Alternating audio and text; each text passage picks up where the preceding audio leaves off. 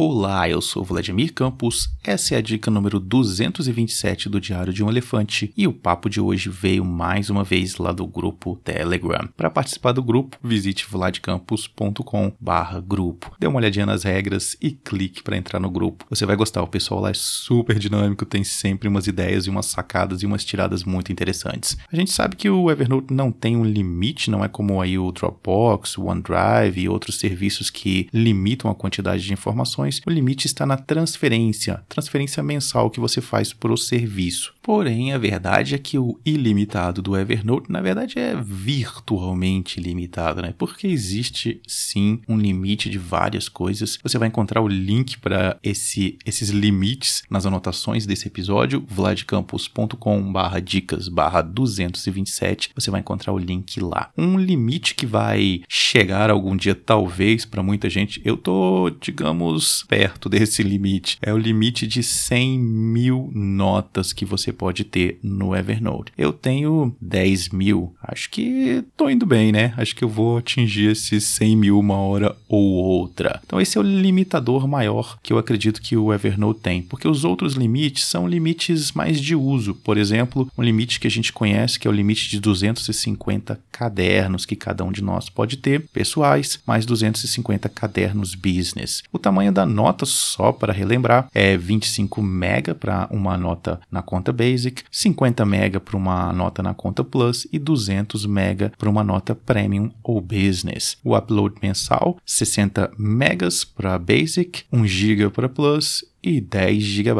para Premium. O, a quantidade de notas, conforme eu falei, são apenas aí 100 mil notas que você pode ter, aí não faz diferença se você é Basic, Plus ou Premium. Existem também outros números que pode ser interessante que você conheça. O número máximo de pessoas com quem você pode compartilhar uma nota é 500. O número de etiquetas que você pode ter na sua conta, o número máximo de etiquetas é 100 mil. O número de etiquetas por nota é 100. Esse limite é bastante, mas é bom saber que existe um limite. É, o número de e-mails que você pode enviar para o Evernote por dia é de 200, isso claro nas contas Plus e Premium, porque a conta Basic não permite o envio de e-mails, porém a conta Basic pode enviar e-mails a partir do Evernote para outros lugares. Nesse caso são permitidos 50 e-mails para a conta Basic e 200 e-mails para a conta Plus e Premium. Outro detalhe interessante é saber que existe um limite para o número de participantes do Workchat, é 50, pode parecer muito, mas eu já andei fazendo umas experiências aí em que eu queria conversar com um monte de gente e não dava o pessoal lá do Patreon, então não cabe, eu tive que desistir desse plano, mas também conversar com 50 pessoas ao mesmo tempo não é nada saudável, né? E também um detalhe que é importante saber é o número de pesquisas que podem ser salvas, aquelas pesquisas que eu gosto de salvar, as buscas que eu gosto de salvar é para gerar ações. Eu mostrei alguns vídeos também sobre isso, dê uma olhadinha lá no youtube.com/vladcampos, tem uma playlist sobre automação. Essas pesquisas, essas buscas, o máximo que você pode salvar são 100. É um número bastante grande, mas é bom saber que ele existe. E os atalhos que você pode criar ali na barra lateral, achei até muito 250, afinal de contas, caber 250 atalhos ali no lado ou então na tela do telefone é muita coisa para colocar ali. E existe um outro limite bem mais específico que é o tamanho dos PDFs que o Evernote reconhece e cria lá a leitura OCR, né,